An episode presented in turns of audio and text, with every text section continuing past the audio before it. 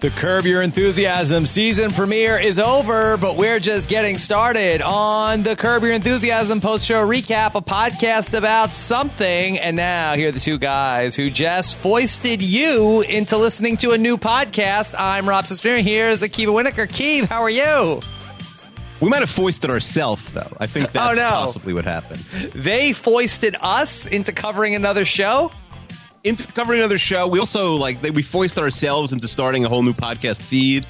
So like now, you know, we start a new podcast, but maybe it's less popular at first. So there's a lot of foisting going on. a lot of foisting going on. And as Akiva mentioned, we just kicked off a new post show recap podcast feed of Curb Your Enthusiasm. You can get that in the iTunes store at postshowrecaps.com slash curb or wherever podcasts are found. You can also uh, leave us some feedback and star ratings, which we greatly appreciate here on the start of a new season. That would be pretty, pretty, pretty good if you could uh, leave us your feedback and reviews uh, in the iTunes store because it helps more people find the show. And if you are new to Akiva and I, we are two idiots who just finished a weekly Seinfeld rewatch, uh, three and a half years in the making, and now are starting jumping right into the ninth season of Curb Your Enthusiasm. yeah, it's like we just got out of a long term relationship and we we hop back into Propose to somebody the next day.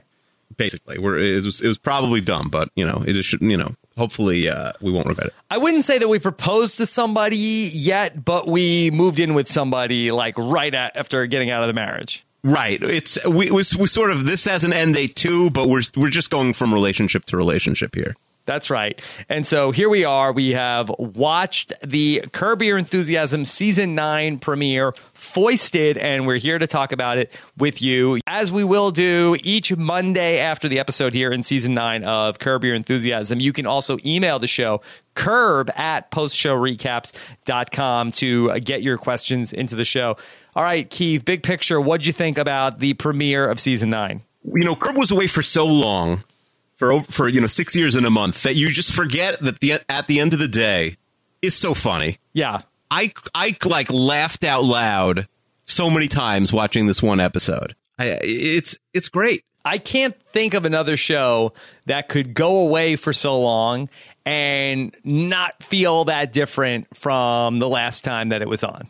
Yeah, I mean, like shows have gone away. Comedy shows like Family Guy, you know, came back a few years later and Sure, was that well, that's animation, right. Right, the actors don't have to. Right, right. The, one of the strange things was like people. Some people did look differently. Right, like Susie has straight hair. Uh, Richard Lewis looks much older.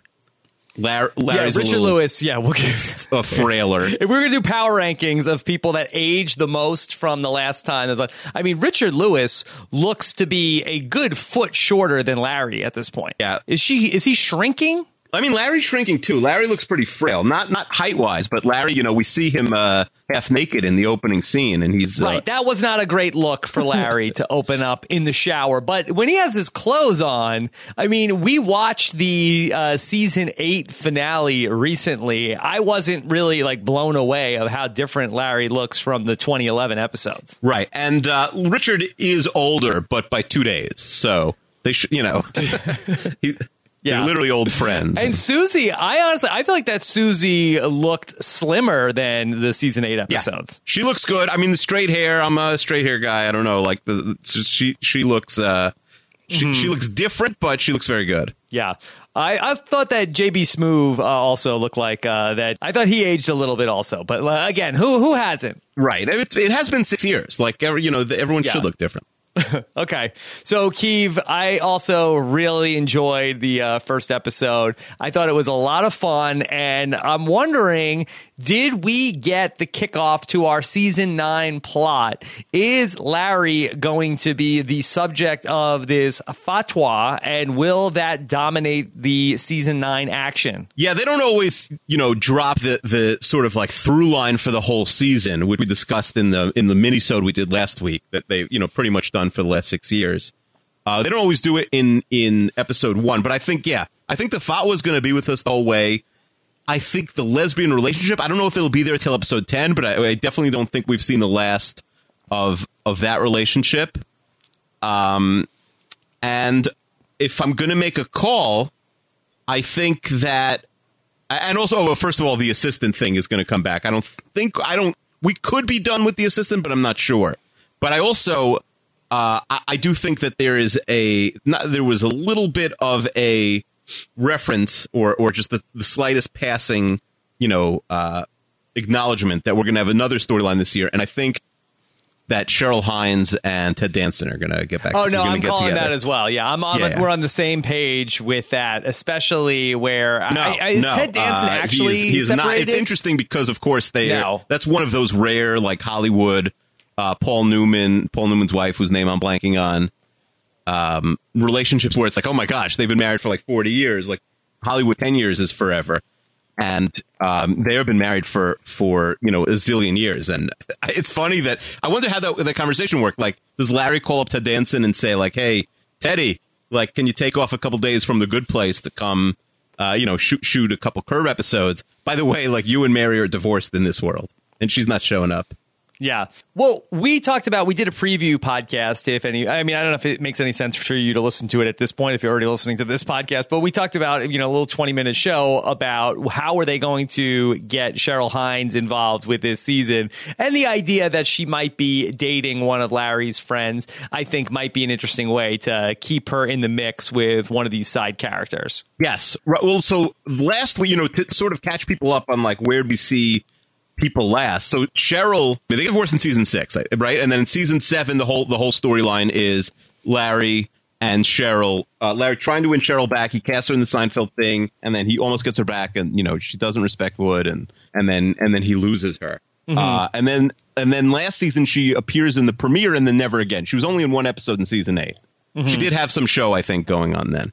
So now you know people had wondered, and obviously he couldn't. He wasn't going to say uh, how she comes back. But yeah, I, I think this might be our entrance in to have like multiple episode arc for Cheryl Hines. Okay, go. Well, I think that that would be a very fun uh, storyline. So, I guess what we're going to do, and Keeve and I, this was the best idea that we had, was we're going to talk through the whole episode, I'll talk through uh, what was working and what wasn't working, and the things that we uh, liked along the way, and we'll just go through everything. And if this is a terrible idea, we'll come up with something new next week, or we won't, and we'll just have a terrible show every week. Yeah, I mean this worked for us before. I think going scene by scene. Uh, you know, it won't. We won't be as long as uh, nearly as long as we were with uh, the Seinfeld podcast. But I, you know, I, I think that's the way to do it. Otherwise, you end up forgetting to talk about certain things. Okay. So the show opens up a very nice sort of tracking shot of like going into uh, Larry's bathroom. He's singing a spoonful of medicine as he is uh, in the shower trying to get the shampoo open. I feel like that the show has uh, certainly done this with like Larry just by himself being frustrated trying to like uh, I, I'm thinking of like the package that he ordered. Was it like a Swiss Army knife that he ordered that came in the uh, not frustration free packaging? Yeah, no, this is the, yeah, this is probably well trodden ground. Uh, is this like I don't know? Is this is this this is like speak to people like my my shower issues? I don't know. Yeah, I mean you don't have this, right? You have good Keith, vision. What? family podcast, family podcast. my my shower issues because I, I you know if uh, because I don't wear glasses, I don't wear contacts, and I, I wear glasses, but I don't wear them in the shower. Obviously, I'm blind. Like I end up putting on like kids shampoo or like body wash washes. You know, like shampoo is body wash or soap. You know, I I, I mess up a lot. So, uh, like opening things is least of my problems. I have to open them and like know what they are. Yeah. No, I definitely had the thing where Larry is trying to uh, get the thing, the pump to start to work. I've also had like when they put like that seal on something. And you ever try like you can't get like a fingernail underneath like the metal seal to open Yeah. something like shampoo? Yeah, and you don't even know like, hey, is there like another thing because the soap and straight, or is there like a like a second step? Right. And then you just start stabbing it with different implements. Right. Well, also, if you live alone, like Larry sort of does, um, you know, it's fine to just like break your soap thing and just use it as basically like a, you know, an open bottle like he ha- has in the end. Keeve, now this was a very uh, pretty shot to open the night, but there's really no sort of ramifications that come out of this. Uh, Larry doesn't strain his wrist or slip in the shower or anything like that. I mean, we do come full circle where at the end of the episode, Susie punches him in the face when he's in the shower. Did you feel like that that was enough of a reason just to, to come back to it to have this be the opening thing in the episode? Yeah, yeah, you know, it's a cold open basically. It's not connected to the rest of the episode, other than as you said, you know, it starts and ends in, with him in the shower. Okay. So we see then Larry heading into uh, Jeff's office, and he ends up getting into one of the many arguments that he would get into on the night with a woman named Betty and Betty that Larry presumed. I, I, thought they knew each other. They they seem to be, you know, when he like just like gets into like these big arguments with people. I think sometimes you assume that he has had like a prior relationship, but she appeared to be a stranger, right? Even though Jeff and Susie knew her. Oh yeah, he's she, yeah, she's definitely a stranger. Okay. And Larry did not hold the door open for her. He did not think that Betty would want to have the door held open for her. Yeah, I mean, this is a real thing, right? Like you see someone coming and it's awkward. Like, what if you make eye contact with someone? You know, when I lived in a New York City building, to make eye contact with someone, you're like 20 feet ahead of them. So you could either like very quickly run in and swing the door, or you could wait for them. And then the second problem, which Larry doesn't experience here, which is always connected to it, is like, all right, you know that they're 18 paces behind you. Yeah. You didn't open the door because like you don't, they're not, you know, maybe they haven't turned the corner yet or something. Yeah. Now, like the, the, the elevator's there. Now do you have to like hold the elevator for them?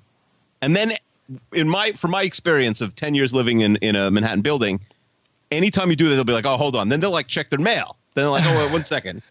Like you've never you a hundred percent of the time you will regret holding the door for somebody. Now, do you get offended when somebody does not hold the door, uh, Hodor for you? No, of course not. I, I because you know now it works the other way too. Like now I don't have to hold the door for you.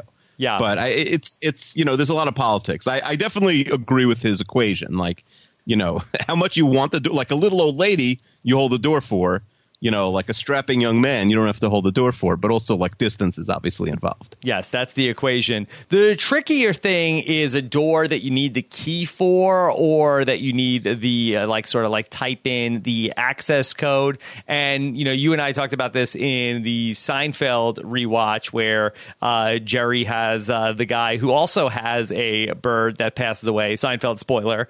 And we, uh, that Jerry uh, doesn't want to let him into the building. That's a tricky spot. Yeah, trickier. Um, right, and also like you have, you know, you have a security thing where it's like, well, they, they don't live here. Then am I letting someone in who's going to like murder people? I don't know. Yeah. Okay. Were you surprised that Larry just came out and told Betty that part of the reason why he didn't hold the door for her was because that he assumed that she was a lesbian and did not want to have the door held for her? Right. I like the idea that Larry is not woke at all in this episode. I don't know. I feel like that Larry feels like he's so woke that he can like there's no politically correct thing that he feels like that he needs to say. He like where other people would dance around the subject, I feel like that Larry will just, you know, speak frankly about any given subject. That's yeah, taboo. Just, right. He's like in old man mode and will just say whatever's on his mind. Yeah. And, you know, uh, Betty does have a pretty frank discussion with him. Uh, yeah, Frank like uh, Frank Costanza. okay. I mean, like, you know, Larry, a little old fashioned Larry here. So uh, we see Larry go and talk to Jeff about how he's been working on uh, Fatwa. Am I pronouncing that right, Keeve?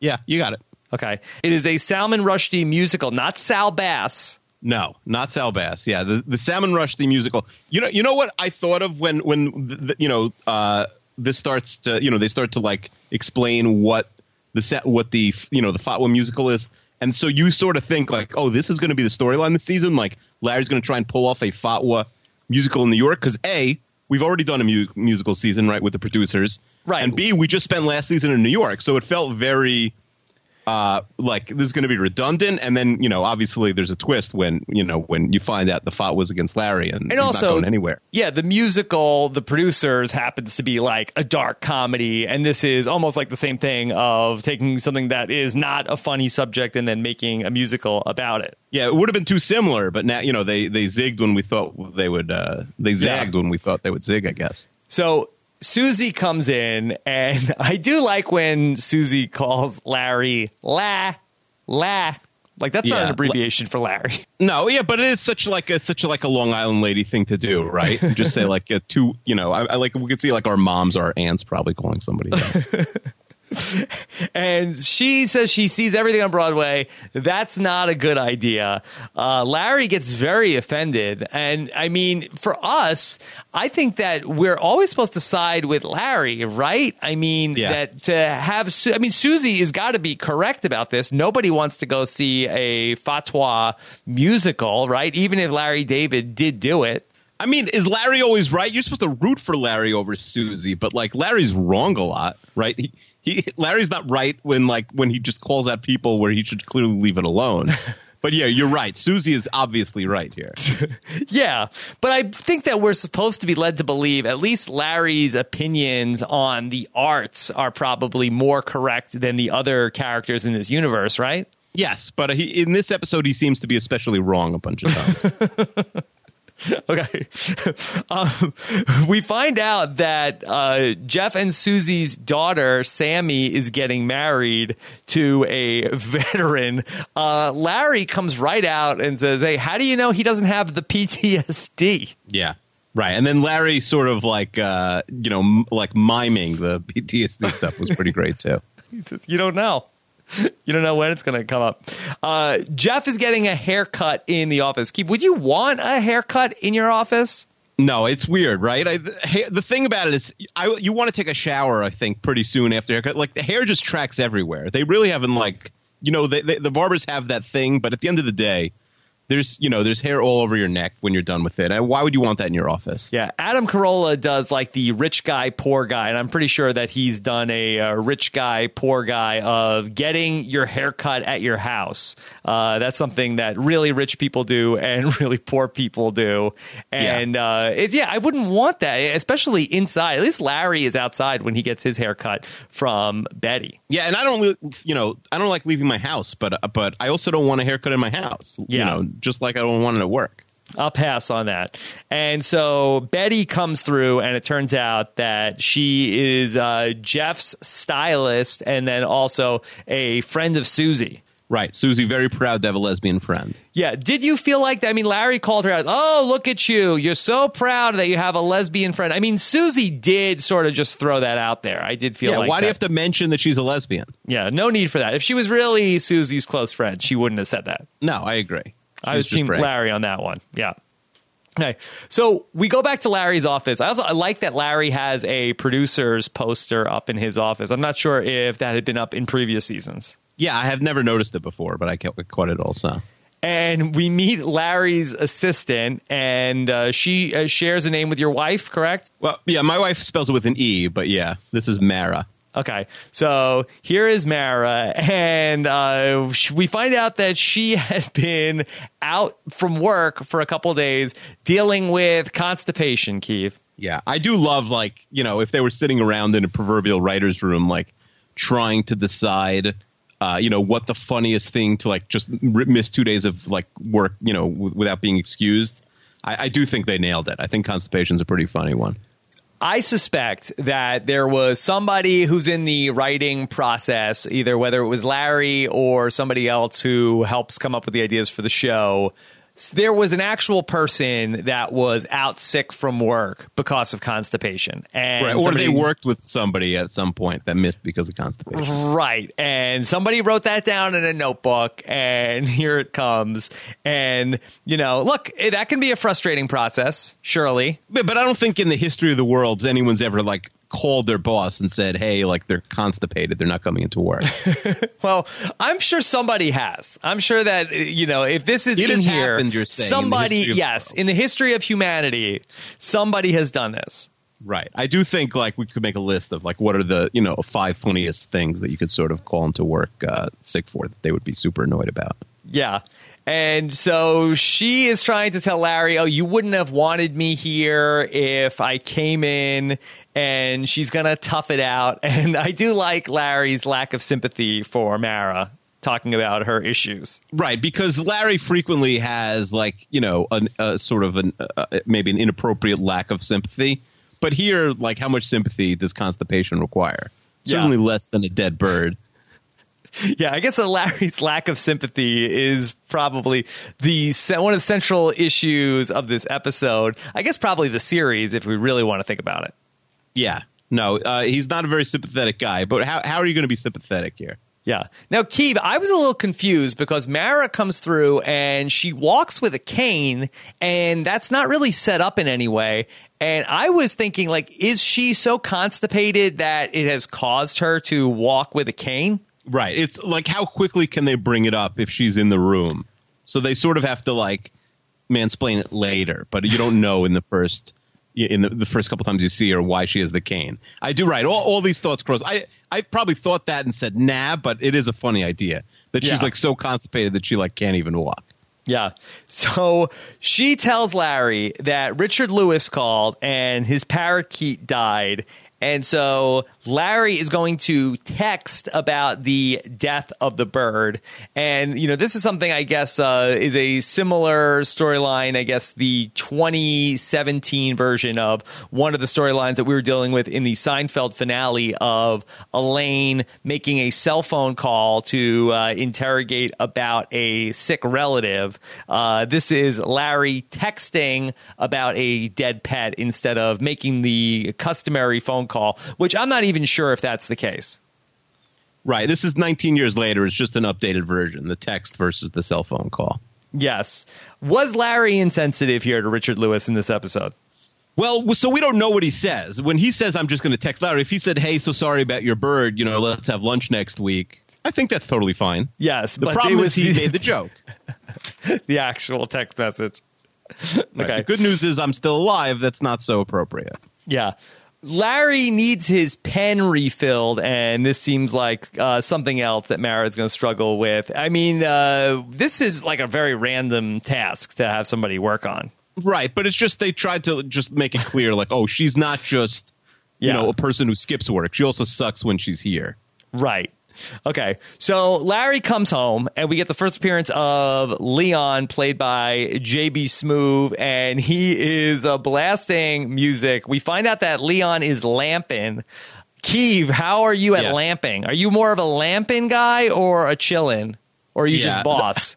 There was a kid, there was a kid in my high school who had like a really detailed explanation. He was like the laziest guy in school. And he had a really detailed explanation for the difference between like chilling, relaxing, and hanging out. Like like he was very adamant that they're three separate things, but it was like important to do all three every day.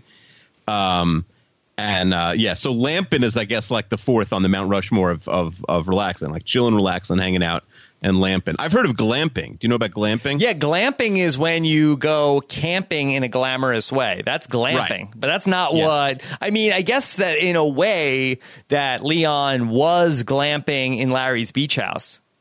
Right in the beach house, Guest the house. back. But that's Yeah. not. Yeah, that's that. You know, he he. You could lamp while you glamp, but I don't think he's glamping right now. Right. Now, did you understand when it's appropriate to use lampin versus chillin or is it just that lampin is the updated version of chilling? I think it's just a cool word for chilling now. Yeah. I looked up lampin on the Urban Dictionary. Uh, lampin is to just chill back and relax while being totally unproductive. Yeah, I like it. Yeah. Okay. So that's, uh, I guess, if you're, it's almost like chillax is lampin. It's like you're chilling and relaxing when you're lamping. Yeah, it's a higher degree of chilling. I could I could get along with that. Yeah. All right. So Larry tells Leon about his assistant was constipated, and Leon is besides himself. That he uh, and he goes on to list a number of things that he has done while being constipated, including shooting a porno. right. That's he, they play it so well that he mentions. He says shoot a porno. He says uh, something and then eat a hot dog contest. Yeah. And and, and I, I, he, like, he went through it so quickly, and then you're thinking, wait, did he say shoot a porno? And then like LD speaks for the audience and says, wait, but then Leon says yeah, and then like it's never really discussed. Right. It would be funny if in like episode four, like Larry stumbles across it. I do wonder if that's the last we've seen of this, uh, you know, porno. Oh, you think this could be like Chekhov's porno? I don't, I don't think it is, but I think it would be funny if it, if if that's what it ends up happening. Yeah. I get the hot dog eating contest. That to me, sometimes the answer to the problem is just uh, more input. Right. I don't know. It's a dangerous game. It's a dangerous game. You know, you could you, you could just like uh, you know, it's like if you have a, a you know a toilet that's clogged and you just keep flushing it. You know, the water is going to overflow. But also sometimes then this, you know the gravity of all the water ends up just taking care of the clog. Yeah, which may have come from you know somebody uh, you know who was constipated who then entered a hot dog contest uh, using the bathroom before you. Right. Yeah, I'm not sure. okay. Right. So I like that she's incompetent. That she has. So she has the limp, or you know, she has the the the cane. Um, and uh, but that's not all that's wrong with her, right? No, she also has a number of you know unfortunate issues. You know, she has the limp. She also had an issue where uh, there was some uh, sexual misconduct with her uncle. I don't know if uh, you know there was some abuse there that ultimately led to her with the cane, but she has a lot of sad sack stories. Well, that's a crazy leap you just made. Well, I don't know. I don't know what I mean. We don't know what happened here, Keeve. Right. We don't know what the. I'm not saying for. that that's my theory. I'm saying, but who knows? Right. But even bring it up, that's almost like that's a lot. I don't know. I'm not. I'm, I don't know if that's. I don't know if you know. I would say that's like a thirty to one shot that they're connected. I mean, who? Look, that's uh, a lot better odds than the Jets were getting to win the Super Bowl, and they're two and two. Yeah, that's true. Okay, so it's possible. we'll, we'll stay tuned for future episodes. We don't know if Mara, if uh, that's Carrie Brownstein, right? If she's going to be in future episodes. Do you have any Carrie Brownstein experience from uh, from other shows like Portlandia? No, I don't. Right. I think she's uh, she was originally like a uh, in Sleater-Kinney, so she's okay. originally a rock star that's become an actress. Okay. No, I have not, I had not seen her before in anything. Like Betty, I had. Uh, I, I, feel like that she like I've seen her before in things, but nothing that I really knew her from. Uh, Nasim Pedrad, I actually, you know, of course, knew from Saturday Night Live, but no, I did not know uh, Mara from anything. Right, and and speaking of guest stars, it does seem like this is going to be a guest star heavy episode. Sure, uh, a season rather. Um, but uh, Andy Buckley, right? That's David Wallace from The Office, is the FBI agent. Mm-hmm. Yeah. So lots of uh, familiar face. I think that we're going to see. I mean, I think Bryan Cranston is coming up in uh, season nine as well. I'm not playing Bryan Cranston, so I think that a lot of people wanted to be a part of the ninth season of Curb. So. Leon ends up talking about how, you know, when Larry's talking about she was so highly recommended, can't you see what happened? Uh, that uh, Jimmy Kimmel got rid of her. Right. You I like got foisted. Norm- normally, Larry would be mad at somebody who voiced, but maybe it's because Jimmy Kimmel is like you know a, a celebrity. But I, I like how he just kind of respects the voice. He's not mad at Kimmel at all. Yeah, game respects game. Yeah, game respects foisting. Game respects foisting game. That's true. In the foisting yeah. community, they you know they they would be they would appreciate that. Yeah. He foisted her on you, and Larry got foisted. He's like, yeah, it, it all makes sense. And he's like, uh, Leon, you're a genius. Yeah, no, Leon is is really on, on point here. That is uh, that is true. Keeve, have you ever foisted a person on someone else, or been foisted? Yes, I ha- yeah. I actually have. Yes. I, I, was thinking about this today, and I'm like, Rob's going to ask me if I've ever foisted. Who have I foisted? Um, when I went abroad for the year, I was supposed to room with this guy. Um, we're uh, most of the people who we were abroad with were all going back to the same college, and then I decided I was going to stay for a second year. But the, my roommate, we had already like you know booked that we were rooming together. So if you if I canceled without you know, hooking him up with somebody, he would have just had to go like potluck, which is you know, it's the type of school where like usually know your roommate. It's rare that you just go uh, blind. Yeah, and uh, and I set up two people that I did not think would like each other. Mm-hmm. I kind of foisted because I felt bad. I didn't want that, you know, like I, I so I, I sort of foisted two people on each other. Okay. And did it thought work? like, all right, they're both nice guys. No, no, it did not work. Yeah. Not good. Really did not work. So, but that was a big foist. Have you ever foisted anybody? Well, I, I'm sure that I could think of a few examples, but I feel like that anytime that somebody calls you up as a job reference, and you know, I have had people that have put me down as a job reference. Anybody that I am talking to who's asking me questions, I am 100% foisting that person onto some new employer. Right that I am like, oh no, oh yeah, they're great, great. Like, uh, why why aren't they working with you? Oh, ah. Uh, you know what? It's just like, uh, are we were just like ships uh, crossing in the night. I was, you know, my schedule. I would have loved to. I would have loved to have done it, but yeah, but they, but they are great for you. Make no mistake. Yeah, I already have too much help as is, but I bet they'd be uh, they'd be great to to really help you. Right. Because if anybody is, you know, uh, comfortable enough with a person to put them down as a job reference, that person will be foisting for them. You know, nobody is calling a reference and it's like, hey, what was it like working with Keeve? It's like, oh, Akiva? Oh, that guy's the worst. Uh, do not hire him. Trust me. Uh, you, what about the reverse voice where you don't want to lose the person, so you sort of sabotage them? It's like in the NFL draft, like, yeah. oh, we want that guy to follow us in the sixth round. Let's start a rumor that, like, uh, you know he like well know, this person is a, stupid uh, for putting shelter. their current boss as a reference. Right right right right. The reference the reference thing is like if you if you ha- if you can't even get a good reference from your employer or like whoever you are sort of handpicking and deciding like that's your reference then you really suck. Right all right, so Larry ultimately lets Betty give him a haircut. Now, I was surprised that Larry did this. He's already had, uh, you know, ill will with Betty. Why is he letting her give him a haircut, or does he feel like how bad could she screw it up? Right. They they left on good terms at the at, at the end of Jeff's office, but I do think that you're sort of bracing for like her accidentally stabbing him, and then like is it an intentional stab with the scissors or accidental? You know. See, my mind didn't go towards stabbing. I was just thinking bad haircut, Keeve. But yeah, I guess yeah, that, sure. you, that you're a more violent guy. Um, yeah, no, I, I, mean it's realistic, like that for him to like accidentally get pricked with the scissor, and then it's like, did you do that on purpose? No, and then you sort of it's sort of ambiguous whether she did it or not. But I did think about the bad haircut idea. The problem with the bad haircut is he doesn't have that much hair, so it would be hard to really like demonstrate how bad his haircut is. Yeah. Now, we are starting to get some conversation from Betty about uh, her upcoming nuptials to Numa. And we find out that Betty is going to be the bride in the wedding. And to Larry, he does not feel like that this is the right way to go. Larry thinks that Betty would be a much better groom and Numa, played by Nasim Pedrad, would be better as the bride. And he's actually very vocal about this. And Leon comes through, and he also said that Betty is uh, a goddamn groom. So they're very vocal about this idea. Now, Keeve, I am not lucky enough to have been to a lesbian wedding yet. Mm.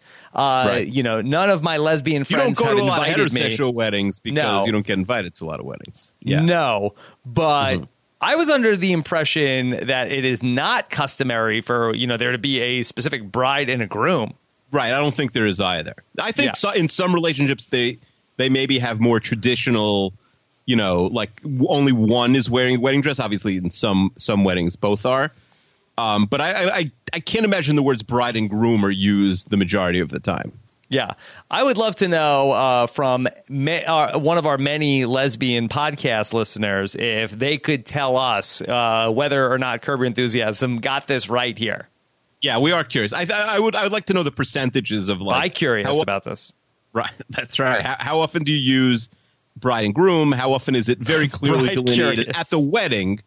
Who you know, sort of who who would take on a more traditional masculine role versus you know i imagine most of the time they just you know ditch that sort of thing altogether the before you even see the picture on her phone of numa you know that she's going to be like a you know a traditional like attractive lady yeah so like you know like oh she's going to be you know she's going to be the one that larry would think would be the bride Okay, Keeve, we see Betty charges Larry $150 for this haircut. We never Hmm. find out why Betty charges Larry double what she charges Jeff. Do you think that does Jeff get some sort of a friend of Betty discount or has Larry between not holding the door and then telling Betty that she should be the groom has she has Larry somehow offended Betty to the point where she has jacked up the prices on him?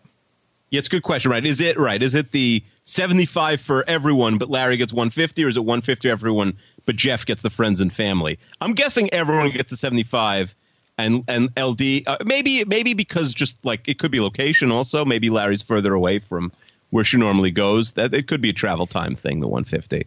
Could it be the thing where, you know, if the regular haircut's 175 and Betty says, this guy's got so much Seinfeld syndication money, I'm going to double my price to Could go. And then if he if he balks, then I'll say, all right, how about 75? Right? Yeah, it could be for sure. Yeah. How much money does Larry give her? I think gives her one fifty. He had 150 just I mean he he doesn't really seem to like go through his wallet. He just like hands her like a stack of bills. Yeah, I mean, it, like, he didn't short her. That would have come up, right? But what Larry just had like what $200 in cash in his pocket? He had 150 Maybe. exactly. He didn't tip Does her. he tip her? Maybe he You gives her got to eight tip the person that comes to your house and cuts your hair. What do you tip Nah, on a hundred fifty dollar haircut? Oh, I mean, if it's a hundred fifty dollar haircut, that should be it. That should include the tip. That should include the tip. No. Well, I mean, I, you I can't don't give know. two hundred. Is ten You know, too little? Can you give one sixty? If somebody is sort of like the sole proprietor that is cutting your hair, do you need to tip them on top of that? Because I feel like Right. that the idea of much like a waitress, you know, uh, or a waiter, like they're sort of like being paid like a small amount hourly and then they are working for tips. But if it's sort of like their business, they are keeping all $150 Right. that's there. It's not like there's parts and labor that were involved in your haircut, uh, unless you're getting like some sort of like a color or styling product. So I don't know if you would. I, I, my gut is that you would. I'd have to ask my wife on this. It's a good question. Yeah. If you uh, if you have ever worked in a hair salon, let us know uh, what what the deal is here. Okay. All right. So we see Larry end up going to the Pam uh, fundraiser, People Against Mutilation. Uh, And uh, here is the return of uh, Cheryl. And uh, first off, that Larry does not like the name Pam. Are you uh, as uh, against Pam as Larry is? I mean, it's just a weird acronym. It's it, like what is it? Yeah, Pam is a lot of different things. It's a lady's name. It's the spray. I, I don't Yeah. love the name Pam. I don't think it's terrible. I mean, I don't think people remember bad. it. Like it's crazy that it's available, right? It's a good name to be available. So maybe that has that it has that going for them. Yeah, uh, it's not as bad as uh, what Susie is going to be uh, naming her company, uh, Soaps On. That's Yeah, not, Soaps not On as is bad. bad. That's the worst.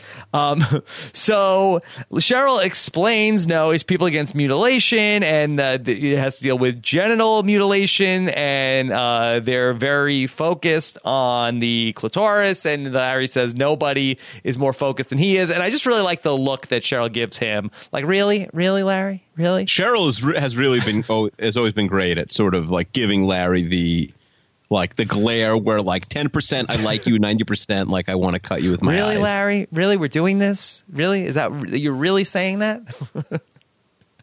so she's only in this one scene, but she's great. Yeah, she is great. It's funny because it you know he he gets divorced from Cheryl uh, in you know the in the same year of his real life where he gets divorced from his wife Lori. Mm-hmm.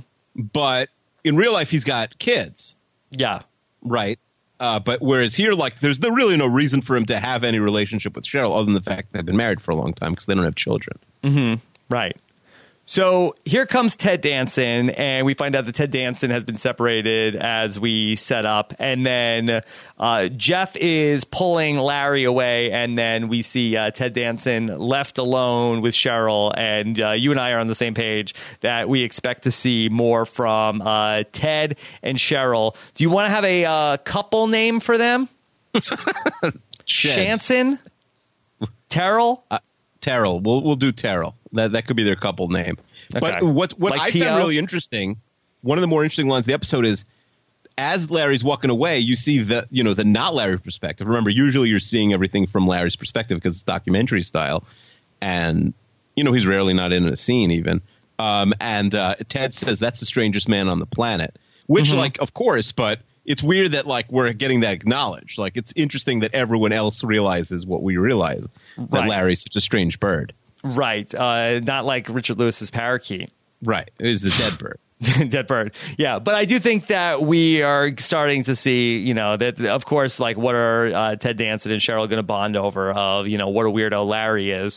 So Jeff tells Larry that all of these producers are in on the Fatwa musical. They're very excited, and Larry lets Jeff know, "Hey, how much does Betty charge you for a haircut? She charged me one fifty. Larry is ripped off.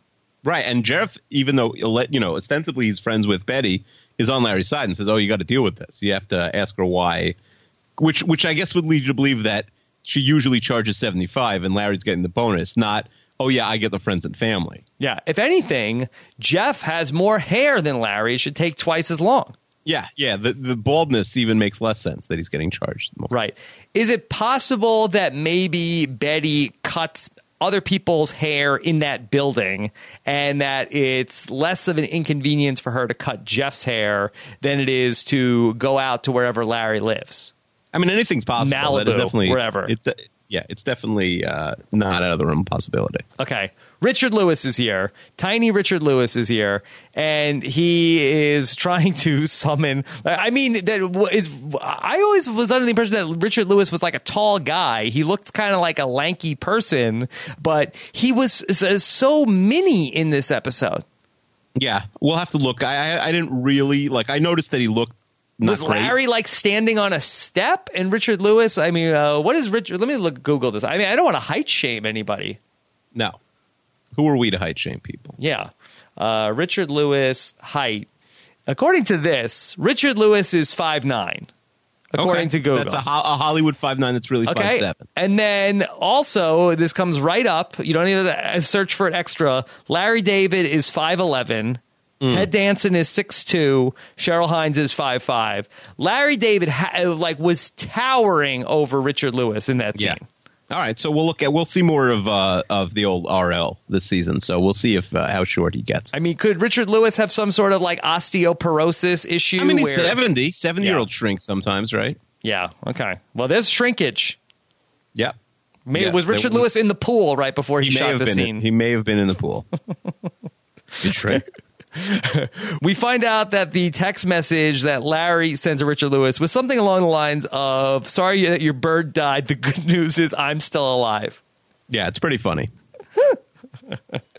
And so Richard Lewis is very offended. Richard Lewis to me looked like that he was about to break the entire time that he was fighting with Larry. Oh, so this is worth talking about. There's a lot of breaking in this episode that I don't remember in previous seasons.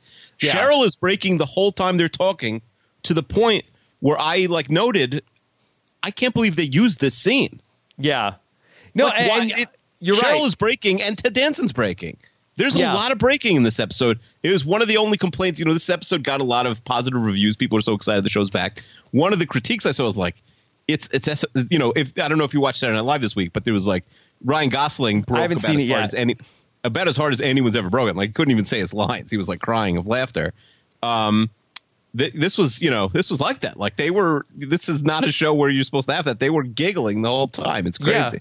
Yeah. Richard Lewis looked like he was about to break, and then he was like, "the The reason why I'm laughing is because of how sad your existence is. That's why I'm laughing." Like he, like that line was in the show of Yeah. trying to cover why he looked like he was about to crack up. There was one scene also where you know that Larry, I think, as he was arguing with Betty, going back to when Susie was in Jeff's office, then Susie, like in the background, looked like that she Yes. was like about to like crack up hysterically, and she was Yeah, like, crazy. she's making like Susie a should bizarre never be face. laughing at Larry. Yeah, yeah, that's that was tricky too. Yeah, you I know, guess something one of the to things watch. about having an, an improvised show is that this could be the first time they're doing this, as opposed to like a, you know a show where they're filming something they've already written the script and then they're filming it fifteen you know fifteen different ways to try and get it.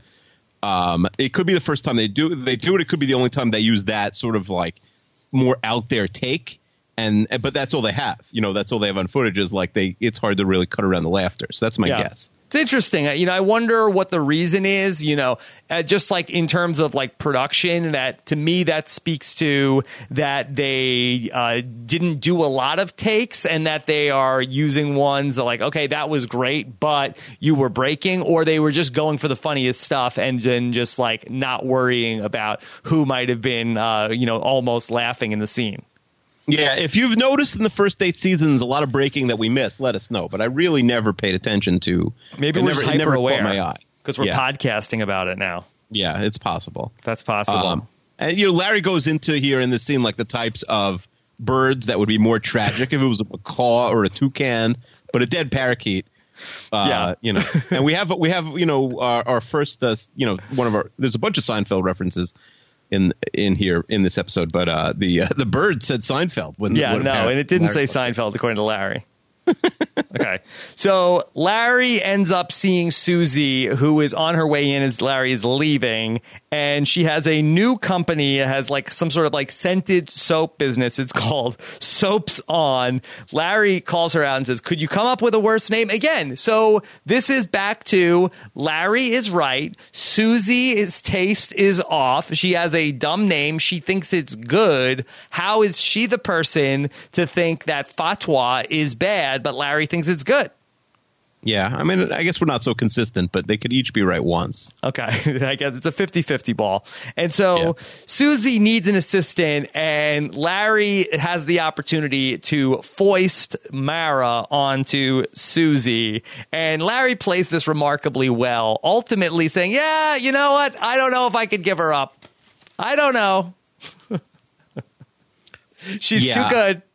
Yeah, I, I, Larry, he really he does it brilliantly. He the, this whole thing is a masterclass in foisting. Yeah. He ultimately gets Susie excited. She goes in and he gives us uh, one uh, pretty, pretty, pretty good. Is that the only one in this episode, Keeve? Yeah, I, I do like that you could just trade an employee. Like it's never discussed with Mara. Hey, you're gonna have the same salary. Where are you working? Who's the what's Right. the person's name? He literally, it's you know, it's George Costanza style Going to Tyler Chicken. Yeah. to Tyler Chicken. Yeah. No chicken alcohol was exchanged in this deal. I mean, Mara's I mean, Mara hates the job, so I guess she's willing to take anything. But Well, you know, and you challenging. assume, yeah, you assume that uh, you know, the pay is the is is just you know the same. It's just being transferred over to Susie. Okay. So Larry ends up going to Betty's house to confront her over the haircut. To me, this might be the most out there thing in this episode. Yeah, listen, this show we complain sometimes about the realism level of Seinfeld, but this show is willing to go to crazy places. So it's not. It is the most out there thing in the episode, but it's certainly not the most out there thing in, in the, you know, Even the series. less history. out there than the Ayatollah being mad about Larry's Right, comedy on Jimmy Kimmel. You know, somewhat realistic. Yeah, um, but right, the fact that he just goes to their house unannounced and walks in the door is pretty wild. But again, not the craziest thing I've ever seen on the show. Yeah. And so Larry just goes in. He says that the door was ajar here. And so he ends up explaining uh, as we see Betty and Numa are fighting about how this is the guy that said, Hey, Betty, you should be the groom and Numa should be the bride. Right. Um, I, I do love the dynamic between the the the lesbian couple. I love Larry just like entering their home. She's never even, you know, Nasim Pedrad's character's never even met him before. But I, I do like in Curb that you're just willing to like accept these insane things that you know that are happening. Yeah.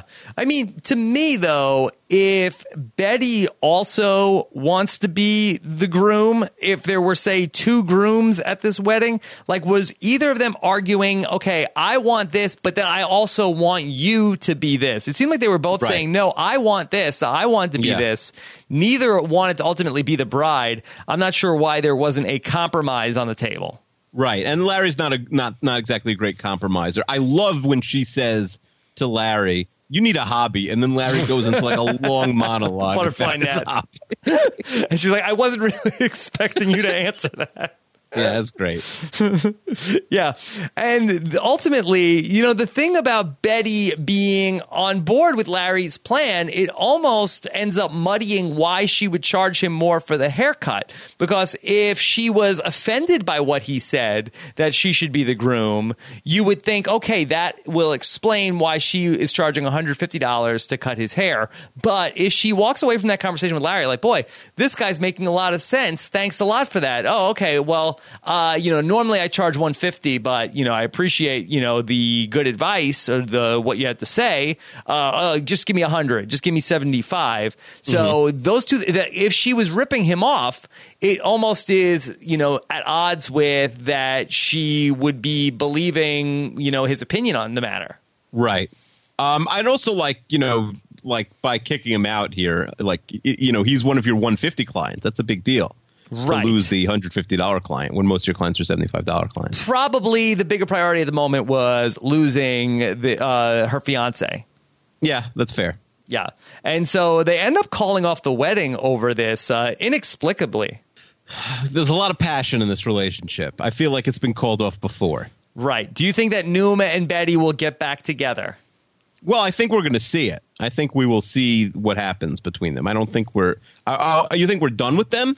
Well, I don't know. I, I, get the sense that we imagine. are. I, I, feel like that we are. But what was really inexplicable was why did Numa come to hunt down Larry? She broke off the engagement with Betty. I mean, at that point, what is she mad at Larry for? For suggesting? I think maybe they they make up, and then it's like, oh yeah, you know, it's not your fault, Larry. Just the second he entered my world, like things have gone bad. Right. It was that bald a hole that did this. That's right. Yeah, but yeah, we'll, we'll get bald. to that. He's not bald because Betty. well, Betty that's what so. one time he had a hate crime and that was spray painted on his. Uh, I, do- I understand famously, but I'm yes. saying Betty claims this episode that he's not bald. yes, that's true. That's true. But uh, Numa is a much harsher critic. Uh, yeah, Numa's Numa's a tough character. Yeah. So ultimately, Betty kicks Larry out of the house. Larry goes to his office and he ends up letting Mara know that he has a new job for her working for Susie. I like Larry putting all of her stuff in the box. Yeah. I mean, Mara's, they're both rushing to get out of there. It's one of those like a relative comes to your house and says, like, oh, you know what? I got a flight. I'm leaving a day early. And you're like, oh, you're like, you know, I'll like carry you. I'll give you a piggyback ride to the airport. You're so excited. Yeah. And so she wants to know if Larry wants to go get a celebratory drink. Uh, Larry's like, uh, no, no, I don't. Uh, he barely gives her a hug. She's gone. And then Leon shows up, and Leon wants to be Larry's new assistant. Uh, yeah, Leon. I, I think this is going to be another one of the subplots for the season. I think that's how yeah. we get Leon involved in a lot of scenes. That yeah. he's going to be at the office, and Leon's going to be his assistant. It's a good use of Leon. Mm-hmm. Okay. So we end up seeing Larry head over to Jimmy Kimmel. And Leon is with Larry uh, in the green room. Uh, Leon ends up like walking off with uh, what is that crudité? Yeah, with the crudité. He walks out of the room with it, and Kimmel yeah. seems pretty cool with it. So Jimmy talks to Larry in the green room. Uh, we find out that Larry is just lamping in the green room, and they talk about Mara. And Larry congratulates Jimmy Kimmel on foisting Mara on him. Yeah, Kimmel doesn't protest too much. He he admits that he foisted. That was a really good foist, and you know, game respects game on this. And he says, you know, I had to do it. Marty Short foisted her on Jimmy Kimmel.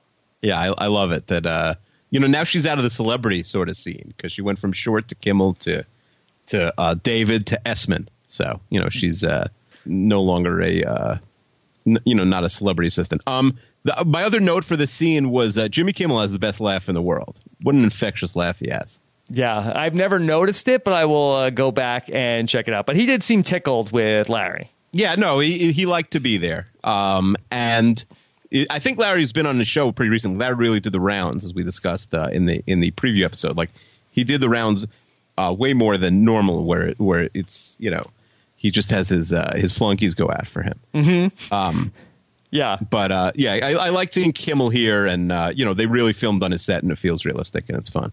Okay, so Larry says that the whole thing is like a pyramid scheme in terms of uh, foisting Mara onto other people, uh, just like our main man uh, Bernie. Uh, Bernie, uh, we're Bernie Bros, Bernie Madoff. Ber- I, I was thinking if we would maybe become Bernie Kerik Bros. If Bernie Madoff is too controversial, we've got to find the right. Why? Bernie. Why Bernie Madoff is controversial? I guess not. I guess there's no controversy, right? He's just I mean- like he is what he is. Yeah. Who are some other great Bernies? We could be Bernie Williams Bros, but that's you know that's more for Yankee No, fans. no. That I mean, you talk about a controversial Bernie. No, no, no, no. See, you're thinking Bernie Williams, the Yankee. I'm thinking about Bernie Williams, the guy who plays like music. Now the musician. Yeah. anyway, so uh, Larry is on the set of Jimmy Kimmel, and I didn't understand why are we seeing so much of Larry's talk show appearance with Jimmy Kimmel. I was like, okay, this is funny, but why are we seeing so much of Larry on the Jimmy Kimmel show? Yeah, it did seem like it was a note or two too long, and we get it after. Also, uh, you know, this episode's 37 minutes. I wonder if they're going to be playing with the format because usually episodes are like 29 minutes. I can't imagine. I think they were just long, and they figured, oh, the heck with it. It's the premiere. Let's let's you know keep it long. But I, I, I'd imagine most of these episodes are going to be 30 minutes. But if you were going to have to cut down to 30, obviously you would have cut a bunch here. Yeah. Now, Larry on Jimmy Kimmel in the Curb Your Enthusiasm universe. How is he built? Okay, and now Larry David from the producers Yeah. on Broadway. Okay, so here's what doesn't make sense. So in the scene at the Pam uh, fundraiser, Jeff Garlin says, "Well, I booked you on Kimmel. You got to get out there and talk about the Fatwa musical." Well, the Fatwa Yeah. musical doesn't exist, right? It's literally just a script. right. Imagine if Kimmel had, uh, you know, uh, Paul Thomas Anderson on tonight, and he's like, "Oh, here's the writer from." Uh, well, there, I, there will be blood, but I was thinking of the um, right. the San- No, Sandler one. Um, Yeah. What you know? Here's the like. Uh, he's working on something, so we're going to talk to him tonight. Like, Yeah. what, there's no project. Like, it's it's just like literally an idea. Is Larry that famous that he can just go on Kimmel and like schmooze with the idea? I guess he is. but, uh, like, Paul Thomas. Anderson would be like a bigger get, I feel like, than Larry David in this universe. I mean, I guess Right, I'm, try- I'm trying to think. LD is a comedian. Right. So I'm trying to think of somebody like, uh, you know, I feel like that Dan Harmon would be a pretty good guest, but he has like projects that are currently on the air. Like I'm trying to think like, if, if, like David Chase went on a talk Right, show, like, but he's just- not funny. Essentially, it's just a showrunner because in the world of Curb Your Enthusiasm, Larry's never really started anything, right? He was going Right. to, you know, he was going to maybe appear in the. Uh, in the in the sign, you know, so he I guess like Seinfeld came back, so maybe it's even more in the zeitgeist in the fake Curb world Oh, than it is in maybe, Al. maybe. Yeah. Okay. But now it's now that's been seven years or eight years since that aired. right. Um. Yeah, I just don't know how. Like, remember, we didn't know who Larry was. Like, maybe he's the name, third but we didn't know. guest. Right. But they let him Yeah, go on right. for a really long time. Right, he could be instead of the comic, but right, it's a long scene. Although maybe they don't air it all. Maybe it's just because we're just looking in the room. Yeah. Okay. So Larry ends up going into work, and Leon is already there working. And Jeff calls up and says, Turn on the news. Every single channel is covering this news story of here's Larry on Jimmy Kimmel. And Lawrence O'Donnell ends up reporting that the Ayatollah is asking for uh, a fatwa against Larry David. Yeah, I like this scene also because there's crazy yelling in the background between Susie and Mara that we sort of like don't Mm-hmm. get into other than it's just a background scene. Like we didn't have time for another scene of this. We're already at 37 minutes. Yeah. So it's just going to be in the background of them like going at each other. But I like that she's already incompetent and like halfway out the door. And I think what was especially brilliant about this, I did not see this coming. Uh, you know, even when we were watching Larry on Jimmy Kimmel, I, I went out of my way not to know a lot about season nine of Curb Enthusiasm same. coming into this. And uh, this was a twist that I did not see uh, coming in this episode that the fatwa was going to be against Larry David. And Larry's reactions to everything that the Ayatollah is saying of, I'll say I'm sorry. Uh, the Ayatollah says, even if Larry David should convert to Islam, then uh, we will still come after him. Right, I did right. Anything he said, they're like, nope. we got that. I like Larry David. Like you just get a couple words that they're saying, like Larry David from Seinfeld. Yeah. Um, yeah, I do. I, I like the Ayatollah bits. I think this is this was really funny, and I, I agree with you. I had no idea that he was going to get fouled. Yeah. Okay. So they end up going to the FBI and trying to talk about this. The FBI tells Larry not to worry. Right. And I, love the Garlin part was like, what about the friends of Fatwa? He's like, oh, Fatwa by association. Yeah. Yeah. Yeah, FBI is wholly unconcerned with the Fatwa. They have bigger problems. I mean, you'd think they'd at least like, uh, you know, they gave they gave Larry like a, a meeting here, like you, you- like they have to care a little bit. Yeah. I mean, I was surprised by the end of the episode that Larry's just at his house by himself, where even somebody like Susie could get in and punch him in the face. Right? Yeah, not a lot of security. I think that's sort of one of the one of the points here. He's in trouble. Yeah. So Larry ends up going into disguise. I saw you post in the 32 fans Facebook group that you thought that he was a doppelganger for Bill Simmons' dad. Uh, you're mixing up me with uh, Chester. Oh, sorry. Apologize about that. Yeah. To give credit where credit is due. I could not pick out Bill Simmons' dad from a lineup, but I guess Chester is intimately He does look familiar. like him. Now Yeah. that he, when he side to side of the picture, you could see in the 32 fans group, it, they do look a lot. lot- I do, I do know what Simmons' dad looks like because you know he's he's been a character in Simmons columns for so many years. Then eventually, years later, he posted a picture, and it was like, oh, he doesn't look anything like what he sounds like yeah. because he's got the funky mustache, he's got like longer hair. They do look a lot alike. I would have gone with former United Nations ambassador John Bolton. Yeah. Well, Bolton is is sort of like anyone who has a mustache gets compared to Bolton. Yeah. So now we've been super positive about the episode here, Keeve. I- I'll say that on the night, I feel like that this was the worst scene of the night. Larry in the disguise with Richard Lewis, with Yeah. Numa coming to search for him. Yeah, a little stupid. I don't. I don't agree. I, I don't disagree. I think uh, it's been we're we're pitching a no hitter basically till now, and this is a little silly. Yeah, I mean it's, it's not a disaster. It doesn't Not ruin the episode, but No. y- you know Richard Lewis and, and, you know uh, you know trying to out Larry David with the. I mean that Richard Lewis, from what we know about him as a character, if there was a fatwa against Larry David, Oh, Richard wouldn't Lewis is not is yeah he's not going to be within hundred miles of Larry David. You know, Larry crawling here, like the show tries to be realistic sometimes. Like it's too cartoony. Larry crawling, you know, around the restaurant and then not getting noticed by by Nasim Pedrad. Yeah, Numa. That why is she looking for Larry? I mean, it really wasn't his fault. She was the one that said, even if if he put the bug in Betty's ear of she should be a bride and Betty should be the husband, then I mean, who cares if he gave her that idea? You know, uh, that she's the one that broke off the engagement. If Betty was looking for him, I feel like that that would make more sense. Of like, you like you idiot, you Rude screwed up everything. Why'd you have to tell me to do that? And now, now, Nu- I mean, but Numa is the one that called off the engagement, so it didn't make any sense that she was the one angry at Larry. Do you think Numa got bullied a lot in elementary school? Why for having the name Numa? Yeah, because when the Numa Numa guy was popular, do you think like it was don't bad? So, no. No. All right. And then in the final scene of the episode, uh, Larry is in the shower, that something is coming, sort of shades of psycho here. And it's Susie who, you know, kicks the door open and punches Larry in the face. Uh, yeah. I, again, it's a little. Again, this is cartoony, but it does wrap up the episode. Uh, would Susie really do this? I, listen, it's a silly show. Yeah. I, it, this was not something that I thought was implausible. No, I like it because you think it's going to be Numa, and they and again they zag when when you think they're going to zig. Okay. Uh, I like it. Keeve, does the fatwa continue on for the rest of the season? And if so, Oh, no question. what No turns could this take? Yeah, I don't know. Like, is he going to really like go into a witness protection program? Is he going to have to move to a new house? Is he going to have to get security?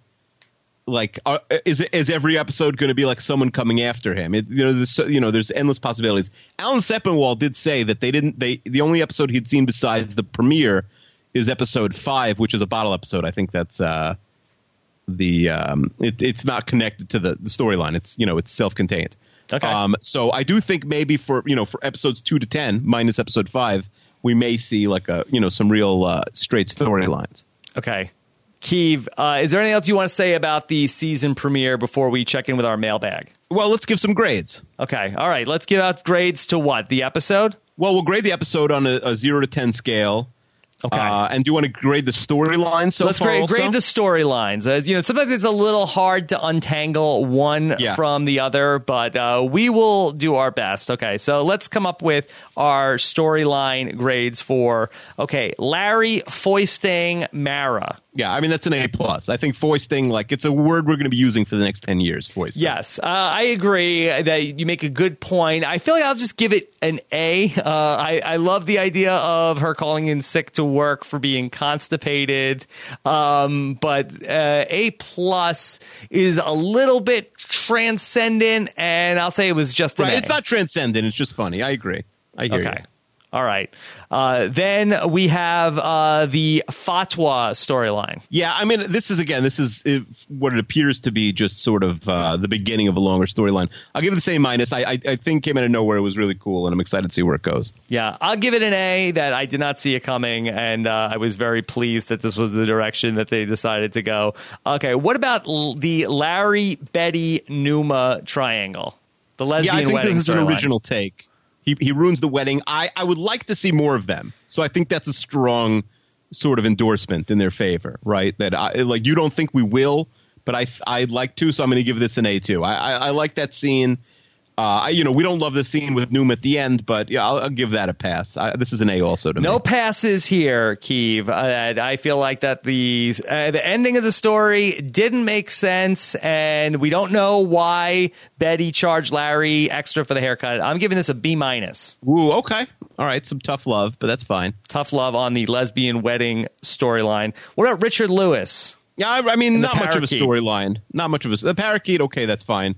You know, I'll say NA for the parakeet. Well, the other one I was thinking of is uh, Leon as his assistant. Chester said he was watching this with Dr. Jen, and they laughed so hard they started crying, and they had to like pause the show, and then they watched it again, and like the same thing happened. What, what in particular? uh, the scene where uh, the the first time Richard says like right after Mara leaves and they do the box hug, which I don't think we we discussed, where Yeah. like Larry won't hug her and she wants to go out to drinks with him and he's like nah, uh, and then and then uh, Leon says he'll be the assistant. And uh, the phone call rings, and he and he said, and like you think, ooh, for a second, like Leon is being responsible, and then he says, like, you know, like Larry's what's up, off mother like, yeah, who, who the F is this? Yeah, something Yeah, like yeah, that. so- okay, wow. I mean, uh, Chester and Dr. Jen, uh, I'll have what they're having. Yeah, no, that that, may, that might be the case, but yeah, um, uh, yeah, that was very funny, and uh, Leon, Leon is, you know, Leon is a is a rocket ship. Yeah, he's great. Yeah. Okay. So Leon is Larry's assistant. Uh, I think it's inspired. A good idea to use Leon. I'll give that an A. Yeah, well, I'll give it an A too. but you know, we'll see where it goes. Should be good. Okay. Uh, I'll give Richard Lewis a D. I think there was enough there to qualify it also. I know you give it an A. Any, anything Yeah. else that's enough of a storyline to be able to get a letter grade? I don't think so. Not, I don't think you know the, the Mar- I guess the Mara stuff. I like no, that. we. I think uh, that that's the uh, the foisting. right, that's the foisting. Um, and then from zero to ten, what grade do you give this episode? And you could go to decimals. I, I won't get into fractional scoring here. I will say that on a scale of one to ten, I think uh, this Curb Enthusiasm premiere was an eight. Yeah, I'm going fractional scoring. I'm going eight point two. Uh, I think it was great. Is it a classic? Well, I'm going fractional scoring. How could you give an eight point two to any? I mean, it's it's not like an, It's an 82 out of what it's like when I was a teacher. Did I give 80s and 90s or did I give 82s and But an eighty-two is like okay, you got this. Uh, the, the, these five questions wrong out of forty. Yeah, they got five questions wrong and they got the other questions right and they got an 82. 8.2. It's is it a classic episode? I think definitely not. Is it an above average episode? Probably. I think it's an above average episode. Yeah, Eh, it was a long layoff. It delivered supersized episode. Uh, people will say foisting forever from now on. So, uh, yeah, very really strong comeback for Larry David and Curb Enthusiasm. Keeve, we have our a few messages uh, sent in to us. Curb at postshowrecaps.com. Uh, no message from Johnny DeSilvera to kick things off. Yeah, maybe he's not watching Curb with us. If not, we had a good run with him. But uh, yeah, not everyone knew the mailbag name yet. There's also the podcast where we where where we mentioned the thing. It hasn't been out for so long, so uh, maybe people are playing catch up. But yeah, that's the the email address is what curb at postshowrecaps.com. Curb at postshowrecaps.com. Uh, Craig from Vancouver has an interesting thought. Says, I was surprised that the whole fatwa plot with Nasim Pedrad, who plays Numa, uh, and who is part Iranian, did not have a role in the fatwa storyline. Do you think that Numa is going to have a role in the fatwa out on Larry in future episodes? Uh, that is very interesting to connect the lesbian wedding and the fatwa stories. Yeah, no, it's definitely a good catch. Um, I'd say if Nasim is in another episode, uh, my answer would be very possibly. but you don't think that she's going to be in another episode. So, well, I didn't think that, but that's an interesting point as to why that they would elevate Numa at the end of the episode. Right, but Numa. but she's Hello, not like you know, uh, if, if you were going to go for like an ob- more obvious Iranian, you might go with someone like Nasim Pedrad. When you think of her, you don't think, oh, she's from Iran, right? You think she is from SNL. Where if you went with like that Goldshift, uh, I forget her other, like her other name, who's like a famous Iranian actress, somebody like okay, but maybe that maybe they're maybe they're sort of trying to be subtle. I'm not sure. It's a good, it's definitely a good question from Craig. Okay, we'll see. Uh, also, uh, Craig adds, if you watch closely, you can see some Seinfeld references in the episode. The idea of foisting is similar to regifting. I don't know if I'd call that a Seinfeld reference, but uh, Right. maybe a similar plot line. Uh, and the Fatwa play is based on the Fatwa being put on Salman Rushdie. Reminds me of the episode when Kramer thought he saw Salman Rushdie at the health club. That is the episode, uh, The Implant with Sidra. Uh, as I mentioned, uh, that, okay, he said his name is Sal Bass. I think that was. Yes, yes. Okay, what about Garrett? Uh, Garrett says, with Jimmy Kimmel appearing on the show, do you think season nine will be a parade of mainstream stars making cameos on the show? Yes. Larry's always had some famous friends, but they're generally B-list dish actors. What famous people would you like to see? Yeah, good question. Answer is definitely yes, not just because the press releases have said it. And I tried not to even like really Yeah. make eye contact with the names, but But I watched the long list. trailer for the season. Uh, you know, Bryan Cranston is in there. There- There's going to be a lot of uh, like every week is going to. This will be like the love. Mm-hmm. Now is Cranston playing a dentist or is he playing Bryan Cranston? no, uh, I believe he's playing a therapist. So he is uh, not playing Tim Whatley or Bryan Cranston or Walter White or the dad from Malcolm in the Middle. He's I playing a it would be completely new character. if the canon of Curb was that Seinfeld is real. But they've already done a season of Curb. No, I know it would be funny wasn't if that real. was the case. I'm saying if you could just like run into like Jerry and Kramer on vacation in L.A. and it's not I created Seinfeld, but it's like this is the world they live in, and Yeah, then like a little too sci-fi. That is a little wacky. Oh yeah, I think. Oh, and in terms of what famous person would I like to see? Is there anyone who you would really uh, get a kick out of seeing? I'd like there to be a Trump episode. Yeah, I was wondering because they filmed this at the beginning of the year, so the Trump thing it definitely happened. I Like do actually, wonder, like Larry goes to the White House and interacts with Trump. you want Trump, and then like what? I, I wonder like how would they, you know, how how would they, uh, what would they argue about? I don't know something something uh, you know very petty. Very petty. um, right, or like Trump goes on and like pretends like says like Larry is like I'm going to defend Larry, uh, and then like uh, and and then he says like Larry's uh, my you know my good friend, and Larry's like oh no this is ruining my my street cred Right, in Hollywood, uh, like, uh, and then he the- insults Trump. And then Trump is like on board with the fatwa and like comes out pro fatwa. Yeah, I mean that could be a curb storyline where Larry says something that Trump ends up like running with, and like uh, then like all of Hollywood turns on Larry as Oh, he's uh, seen as like this pro-Trump figure. Uh, that would be a very uh, curb storyline. Uh, Chester writes in to say, of course, uh, Chester, the most prolific emailer in the history of the Seinfeld post-show recap, and also Akiva's co-host on the 32 Fans podcast, also wrote in to say, it's always unfortunate when Hollywood perpetuates unhealthy body types. Larry is way too skinny, right? The opening scene is disturbing. Boy, what is Chester? Larry's mom? yeah, no. First of all, you're on you're perpetuating unhealthy body types. Larry looks fine. He does look a little frail. I'll Yeah. give him that. Okay. Well, that was a. I think we should applaud Larry for his bold decision to be seen uh, in the shower. Yeah, he knew that was bad naked, but he went for it anyway. He went for it anyway for our enjoyment. Uh, Chester also said, having recently initiated a Curb rewatch, I've noticed one of the things is the Larry and Ted Danson relationship. I think in our memories, they're buddies who always have this push and pull love hate thing going on, but actually, they're never really friends. From the beginning, Larry likes Mary but dislikes Ted, and Larry and Ted never got along at all. Now, also, Akiva, we talked about uh, in the Seinfeld poster recap that George Costanza seemed to have an unhealthy obsession with Ted Danson. Obviously, that uh, part of the George. Costanza was this avatar for Larry David. Does Mm-hmm. Larry David hold some sort of like long-standing resentment for Ted Danson? Well, like Cheers was the pre Seinfeld. Even though Seinfeld ends up being a lot bigger than Cheers, I do wonder if in Larry's mind, Danson was always the gold standard. Also, when he's talking about like the their buddies who have a push and pull love hate thing going, but they're never really friends. I didn't know if Chester was talking about Larry and Ted or me and Chester. Yeah. Uh, and then finally, Chester says, uh, Nasim Pedrad says she knows Larry is in there because she saw his car. How does she know what his car looks like? Also, why does he crawl around hiding from her? I, uh, d- how does she know what his? I mean, that uh, do we assume that Larry is still driving a Prius? We didn't see him driving in the episode, Right, but she, when she left the house, she saw the car, so she, she right? But does he have that of a car? Maybe he has a personalized license plate. Hmm. And what does it say? Seinfeld without the E because there's no room for it. Foisted would be a good one. Okay, and there you go. All right, Keeve. Well, this was a fun uh, first Curb recap. I mean, Yes. uh, it felt a, A little longer weird than we sort of yeah. guaranteed it would be. Right, but we, you know, sort of like set up at the top of the show. What do we think and everything of it coming back? This was also a a, long episode. 37, yeah, I 37, it'll all be 38 minute episode, so a little bit longer, but still clocking in less than we would do a Seinfeld episode. Yeah, this would have been the short, shortest Seinfeld episode since 2014, I think. Okay. Keeve, uh, for the hashtag, we got some options. Uh, we have Terrell, but uh, I want to go with hashtag bride curious. Okay, let's do it. Bride Curious is good. hashtag bride curious.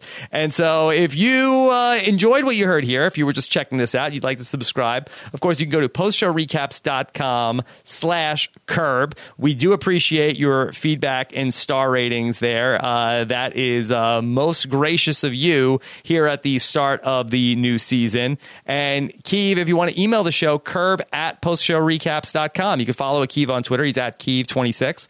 I'm at Rob Cesternino. Keeve, anything else? No, next week we have an episode name. Yes. Um, yeah, it's uh, the pickle something. yeah, like pickle situation or something, Something like that. So- something, Brian, something, about Brian. something. Brian. Brian. Um, no, pickle I, Brian. I know. I know. Oh, okay. Um, Are you right, a pickle so- guy? I would not say I'm a pickle guy. I like a good pickle. Yeah, but I'm well, not like other- obsessed with pickles. The pickle gambit Pickle Gambit. There we go. I would not have come up with that without. It. Sounds funny. Okay. Sounds funny. Pickle's Yeah. a funny word. Gambit's yeah, a funny word. and a funny thing. Yeah, Gambit Yeah. is kind of a funny word. Yeah. All right. So uh, we will see you next time. Special thanks to Scott St. Pierre for editing the Curb Your Enthusiasm post show recap. Take care, everybody. Have a good one. Bye.